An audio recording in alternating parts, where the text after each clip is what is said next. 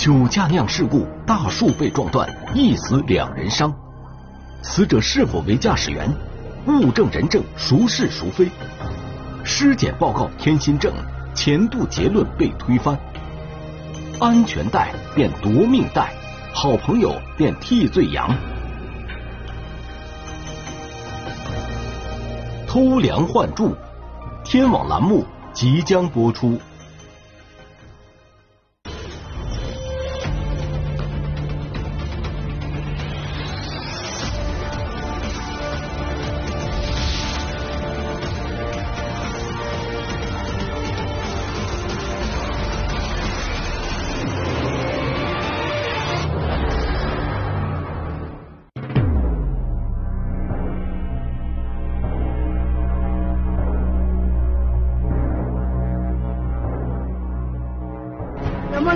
过来救我们？能不能快点过来救我们？我们出车祸了。二零二零年五月二十九日早上五点多，福建省南平市建阳区公安局交通警察大队接到救助电话，报警人称，他们驾车途经建阳区南林路上电站路段时发生车祸，现场有人受伤。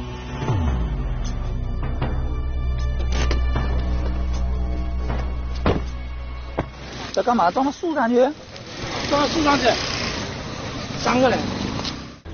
事发路段为南北走向双向两车道道路，一辆损毁严重的黑色两厢轿车停在道路东侧，车头是朝我们建阳城区方向，车尾是朝江口镇方向。嗯，车体的话，四周它都有比较严重的划痕。嗯，特别是它车的这个顶部。前后部和左左部右右侧呃会相对好一点，好像相对比较少。那车内的话，驾驶室的这个气囊已经是炸开了。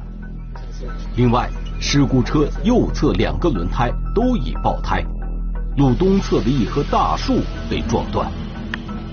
民警初步判断，这是一起单方事故，很可能是事发时车辆驶出道路。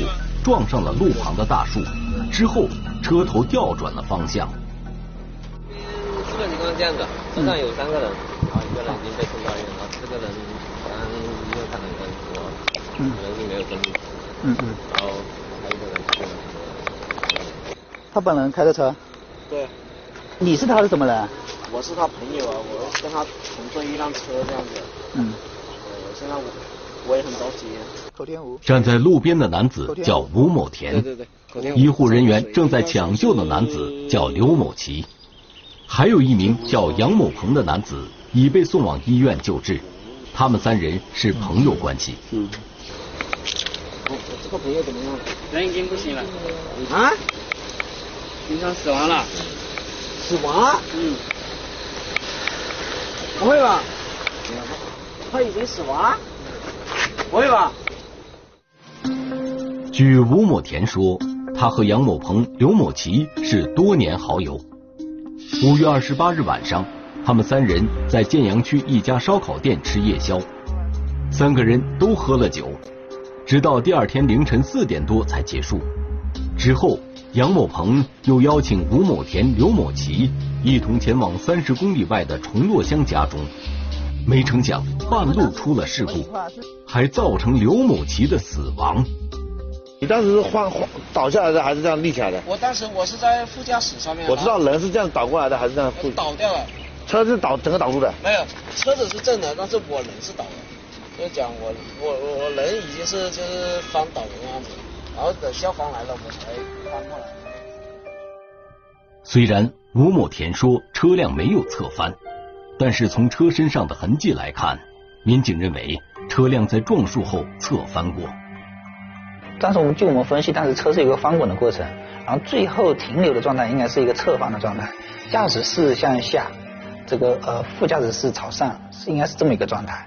车辆哈，这个是在前面过弯的时候，它车速过快，然后驶出路外，撞至道路侧边的石墩上面，然后一路侧滑，一路侧滑以后，这个由于惯性很大，撞至这个树，导致了这个树木断裂，然后车辆呢撞击完以后。呃侧翻至这个呃道路的的右侧。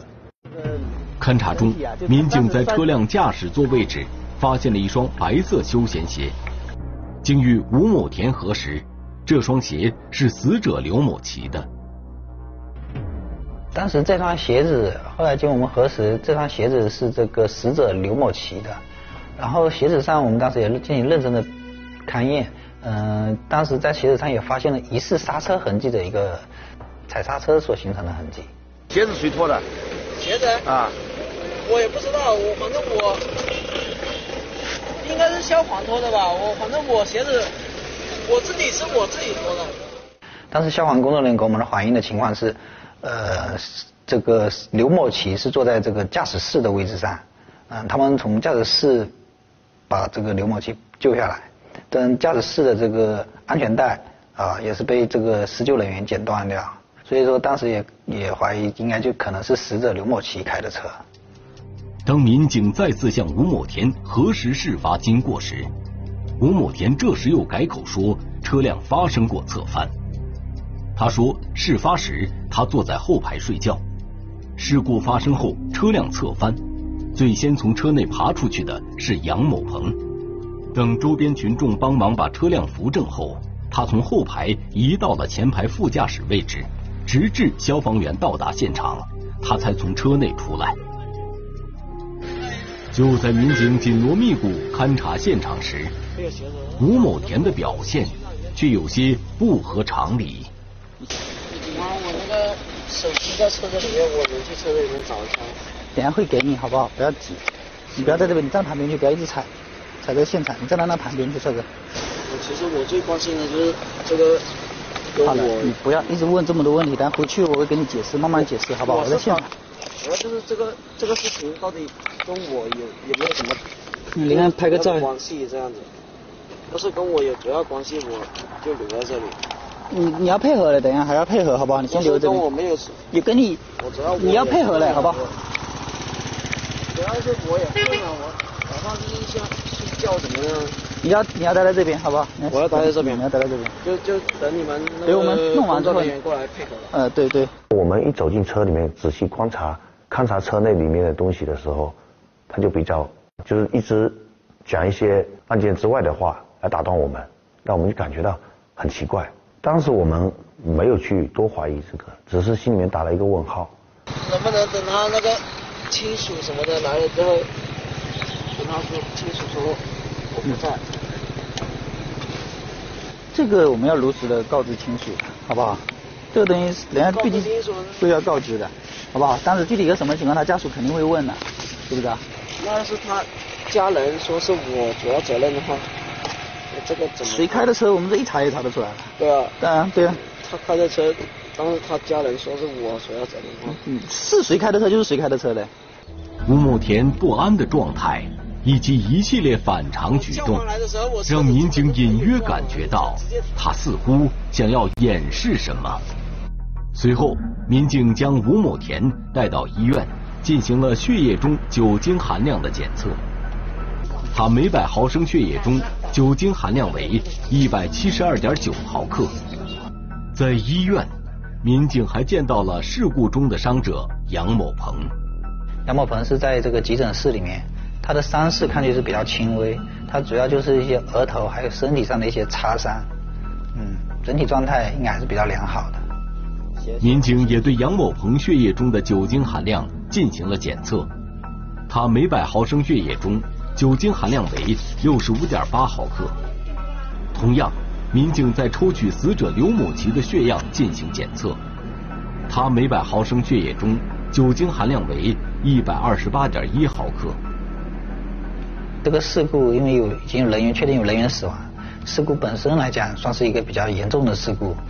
另外一方面呢，三个驾驶员里面，我们当时也不能确定说百分之百确定哪个是驾驶员，所以当时出出于这个谨慎的心理，所以把三个人全部都对他们进行抽血。结果的话，这个杨某鹏是属于一个酒后的状态，然后刘某奇跟这个吴某田两个人是属于一个醉酒的一个状态。杨某鹏。只是受了轻微伤，而且精神状态正常，民警便在急诊室展开问询。是什么情况？当时我就天天碰了一下，然后整个人我也不知道。是谁开的车啊？驾驶是那个刘景奇。刘景奇开的车。谨慎起见，民警再次向参与现场急救的医护人员求证。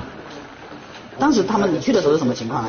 当时去的时候，他那个主驾驶位那一个，嗯，还卡在那里。哦，就是就是驾驶座上的那个人。嗯，对。啊。然后还有一个躺在地上的，接来接来，现在住在十二。主驾驶座那个人当时是卡在那里的，出不来。卡在那里。后面是消防过来把他救出来。对对对。先于民警到达事故现场的消防员和医护人员都可以证明，死者刘某奇是从驾驶员位置被抬下车的。按照正常推理，事故原因应该是刘某奇酒后驾驶机动车，因操作不当导致车辆驶出路外，发生剧烈碰撞，而刘某奇本人也因此付出了生命的代价。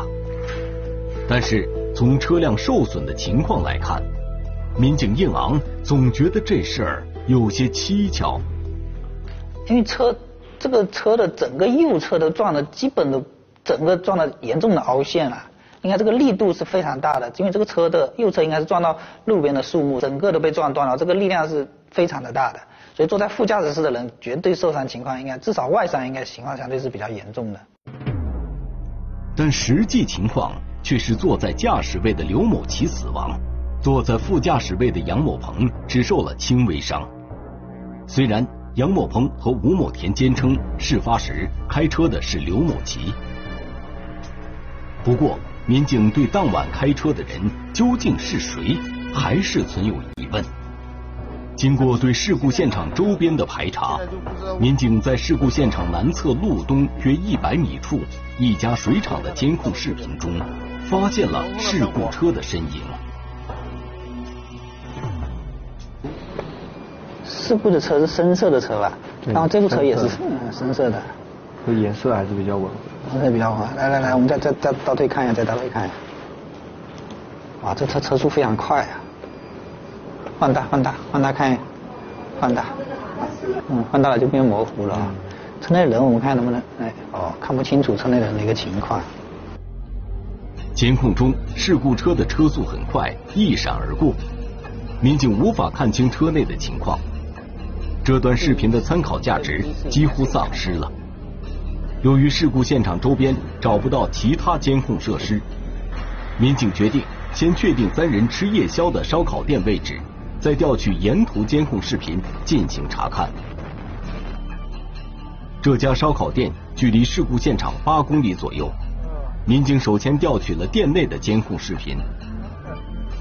你看，这个吴浩天身上穿的这个衣服，跟我们在事故现场发现他穿的衣服应该都还是一致的啊。这这衣服特征很明显，这身上有很多斑点。呃，你看这个这个这身上有纹身，穿这个黑色衣服，手表，这应该就是刘锦琦。啊，这个锦，对对对，他的手上有手表啊，你看那纹身，啊。由于他们离开时店内只剩下他们一桌，因而店主对他们三人印象比较深刻。店主看到他们三人先后上了一辆黑色的小轿车。根据三人的衣着和体貌特征。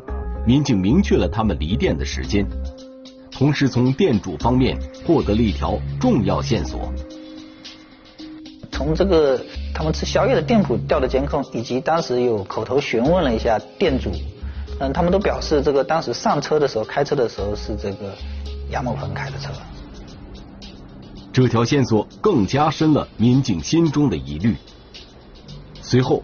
民警又调取了从烧烤店到事发地点沿途的监控进行查看，在位于万达路口的一处治安监控中，民警捕捉到一个细节：有发现这部车通过时，这个有一只呀后座有个人手伸出来，伸出来的这个有戴了一只手表，与死者是相符的。是刘某奇。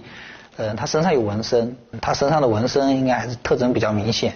嗯，可以当时我们断定这个刘某奇是坐在副驾驶室的位置。从万达路口到事发地还有两公里左右，难道在这段路程中他们换了司机？为了接问，民警找来杨某鹏和吴某田，再次对二人进行询问核实。封酒之后是谁开的车？封酒之后是我开的车，允许中途驾驶，然后经过万达，就放刘某奇开。你坐哪里？我中途驾驶。他们双方哈，呃，我们都进行了讯问。那讯问之后，他们说，呃，路过万达卡口之后，这个死者一直争着要去开车，然后呢，他们就让着这个死者进行开车了。没想到车速过快，撞到路边，然后导致翻车了。如此看来，他们存在中途更换驾驶员的可能性。民警虽然还是心有疑虑，但没有其他证据可供判断。调查的结论应该就是刘某吉酒后驾驶机动车，因操作不当，致使车辆驶出路外，发生剧烈碰撞，致其死亡。但就在此时，刘某奇的尸检报告让案情再起波澜。他这个人那个那个窒息窒息真相很明显，整个脸部都是青紫的，眼睑都是出血的，颈部的右侧有一个勒痕。从尸表检验看，连面部那个淤血肿胀，还有眼睑都有出血点，还有解剖进去，然后肺部都有散在性的出血点，这些都是明显的一个窒息真相。然后其余尸检又未发现其他致命性的损伤，所以综合分析，他应该就是一个机械性窒息死亡。机械性窒息死亡，在交通事故中比较少见。难道这背后会是一起刑事案件吗？民警感到该案还远没有到真相大白的时候。从我们尸体检验来看，哈，他我们发现他那个从右颈部往左胸部一个右高左低的一个内压印痕，它那宽度是那个。二点五公分左右，从从颈部到左胸腋下一个走一个走向，这个从这个损伤特点特点来看，符合那个安全带那个勒压形成。那如果这个是安全带形成的，为什么肚子上没有这个痕迹？当时这个撞击力度应该还是很大的。那他可能就是没有正确那个。上车之前，这个就已经插插在那个卡扣上了，直接拉到拉到那个胸前，直接套上去了。法医易良高认为，刘某奇没有正确使用安全带，在事故发生的一瞬间，他的身体随着巨大的惯性向前，而错误的穿戴方式，使得安全带的全部力量都作用在他的胸部，从而造成其机械性窒息死亡。他应该是这样的。按照很多人习惯这样，从后面先把这个安全带，为了应付检查，卡压在这里，然后套在我们这个，套在我们那个胸前，就是这样一个系安全带。这种系安全带方法其实是非常危险的。它这里这条横行的且固定的是没没有的，只有只有这一条斜行的固定，因为它那个下腹部没有起到固定作用，这样拉就是人体会有。很大的一个那个活动活动空间，在受到撞击的时候，它起起起不到一个保护的作用。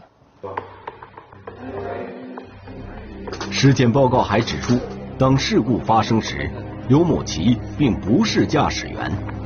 从这个损伤特点，符合一个副驾驶位，副驾驶位那个乘员的一个系安全的一个勒压这个特征。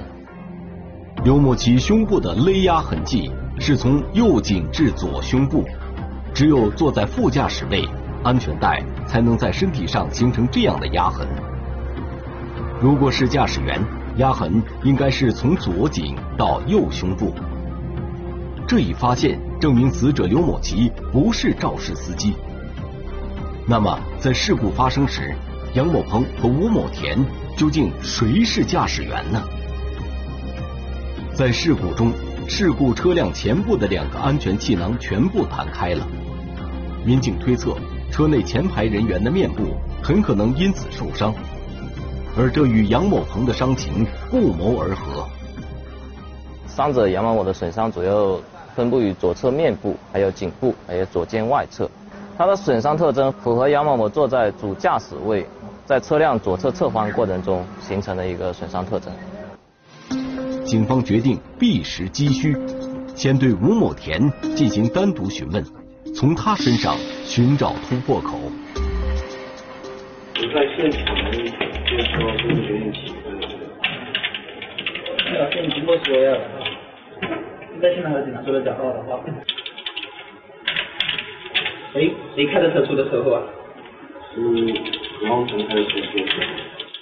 然后他承认说是杨某驾驶，然后死者坐在副驾驶座，他坐在后排的。吴某田告诉民警，当时他之所以向民警说谎，都是杨某鹏授意的。得知刘某奇死亡后，他更不敢说出实情了。审讯完这个胡某田以后，立刻就是传唤杨某鹏，但是这个杨某鹏一口咬住他自己并不是驾驶员。民警分析，杨某鹏不肯承认自己是肇事司机，无非是想嫁祸于死者，以减轻自身的责任。但杨某鹏又与死者是多年好友，让死去的朋友蒙受不白之冤，他的内心也一定十分不安。于是，民警动之以情，晓之以理，劝说杨某鹏敢于面对现实。杨某鹏跟这个刘某奇两个人本身从小到大都是非常好，两个人都是非常关系非常好的两个人的朋，两个人朋友是朋友。嗯，平常有困难的时候，两个人也都相互帮忙。后面呢，也告诉他，这个是你的这个好朋友，你不要再这样子害你自己的朋友了。他的妈妈、爸爸生一个孩子多不容易，他死了。你不能再害他。在民警的劝说下，杨某鹏终于承认事发时是自己开的车，并交代了伪造现场的经过。当时是这样子，他从建瓯回建阳，刘某奇就请他吃宵夜，呃，就请了吴某田进行作陪。他们呢，当天晚上几个人很高兴，三个人喝酒喝到了凌晨四点多。因为杨某鹏当时在三个人里面喝酒喝的算是最少的，就由杨某鹏进行开车。开到半路的时候呢，刘某很想开车，他后面就把车子交给了刘某开，结果刘某开车磕磕绊绊的，他感觉开不好，还是自己开更好，就把他赶下来，然后他又自己坐上去开车。因为杨某鹏和刘某奇两次交替驾驶，所以从万达路口至事发地点两公里的路程，他们开了十几分钟。再次换成杨某鹏驾驶后，他没开出多远就出了事故，车辆侧翻。杨某鹏所在驾驶员一侧着地，他叫了几声刘某，刘某没有应，他就当时就有点心虚，他就把那个刘某的安全带解开以后，刘某就滑向他这边。此时的杨某鹏意识到刘某其伤势不轻，生死未卜，随之一个念头闪现在他的脑海中。考虑到这个。呃喝酒发生交通事故要承担刑事责任，而且还要承担赔偿责任，所以他就想到把这个责任驾啊把这个驾驶的责任嫁祸给对方。为逃避酒后驾驶造成严重事故的法律责任，杨某鹏在侧翻且狭小的车内空间完成了一系列伪造现场的高难度操作。根据杨某鹏的供述，民警还原了事发后。杨某鹏是如何与副驾座上的死者刘某奇进行调包的过程？当时哈，在事故的现的时候是这个刘某奇是坐在这个副驾驶室的位置，这杨某鹏是坐在驾驶室的位置，然后吴某田他是坐在后排，啊，坐我们车辆的后排。然后当时车车辆发生侧翻以后呢，杨某鹏他本能的想从这个想出来，啊，当时只这个副驾驶室的这个窗户是破碎的，那杨某。杨呃杨某鹏在他这个呃这个刘某奇的下方啊，杨某鹏要出来，他就必须把这个刘某奇的这个安全带解开。刘某奇安全带解开以后，刘某奇顺势向下掉啊，然后这个杨某鹏才能从这个后驾驶室的位置爬出去啊获救。在爬出车窗之前，杨某鹏与后排的吴某田订立攻守同盟。以为伤者伤的伤的重了，公安机关就可以不追究这个这个伤的重的这个刘某奇的责任，所以他当时才跟吴某田在现场说，到时候等警察来了，就说是这个刘某奇开的车。还在醉酒状态下的吴某田，出于朋友义气，也没多想，就一口应了下来。之后，杨某鹏爬到车外，躲到路上，佯装昏迷。待有群众前来救助时，他才假装苏醒，拨打电话报警。二零二零年十一月二十三日，福建省南平市建阳区人民法院依法作出判决：杨某鹏犯交通肇事罪，判处有期徒刑三年六个月；吴某田因提供虚假证言，被建阳区公安局依法行政拘留七天。并处罚款三百元。